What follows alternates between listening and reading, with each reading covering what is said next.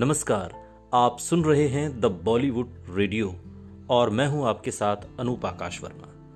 दोस्तों, ये कहानी गंगा हरजीवन दास के गंगूबाई बनने की कहानी है। वो गंगूबाई जिसकी धमक से पूरा मुंबई माफिया थर-थर कांपता था।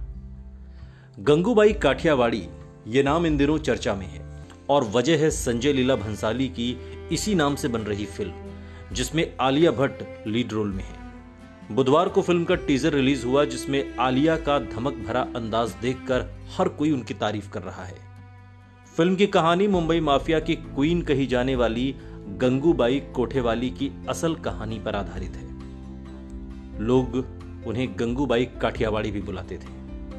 मुंबई अंडरवर्ल्ड की दुनिया में गंगूबाई एक ऐसा नाम रहा है जिसके कोठे पर बिना उसकी मर्ज़ी के बड़े बड़े गैंगस्टर भी कदम नहीं रखते थे।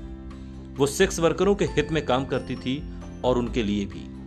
गंगूबाई का कद का अंदाज़ा इस बात से लगाया जा सकता है कि आज़ाद मैदान में उसके भाषण को साठ के दशक में हर बड़े अखबार ने जगह दी थी।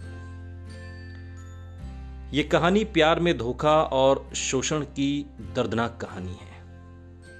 संजय लीला भंसाली की फ़िल्म गंगूबाई काठियावाड़ी, मशहूर लेखक और पत्रकार एस हुसैन चेदी की किताब माफिया क्वींस ऑफ़ मुंबई पर आधारित है। एक पुरानी कहावत है कि कोई इंसान बुरा नहीं होता, उसे बुरा बनाते हैं उसके हालात। गंगूबाई की कहानी भी ऐसी ही है। वो तो गंगा थी, धोखे और शोषण ने उससे उसकी मासूमियत छीन ली। उसके भीतर एक गुबार भर दिया और देखते ही देखते गुजरात की गंगा हरजीवन दास कब गंगूबाई बन गई और कब वो मुंबई के सबसे नामचीन वेश्यालय की मालकिन बन गई। ये न उसे पता चला, न मुंबई माफिया को और न ही पुलिस को। गंगूबाई का असली नाम गंगा हरजीवन दास था। वो गुजरात के काठिवाड़ के रहने वाली थी और एक संपन्न परिवार में पैदा हुई गंगा का सपना था कि वो बड़ी होकर एक्ट्रेस बने। माता पिता ने पाला, पोसा, बड़े लाड प्यार से, लेकिन कॉलेज के दिनों में गंगा को इश्क हो गया। प्यार होना गलत नहीं था, लेकिन 16 साल की उम्र में उसे जिससे इश्क हुआ, वो गलत था। शायद गंगा की ज़िंदगी सबसे बड़ी ये भूल साबित हुई। गंगा को उसके पिता के अकाउंटेंट से मोहब्बत थी। नाम था रमनिक लाल। गंगा के परिवार वाले इस प्यार के खिलाफ थे। गंगा को एक्ट्रेस भी बनना था और प्यार भी पाना था।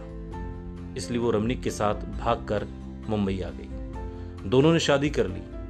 लेकिन इससे पहले कि गंगा मुंबई की चका चौंद में खुद को संभाल पाती, उसके दरिंदे पति रमनिक लाल ने उसे महज पाँच सौ रुपए में कमाठीपुरा के एक वैश्यालय को बेच दिया।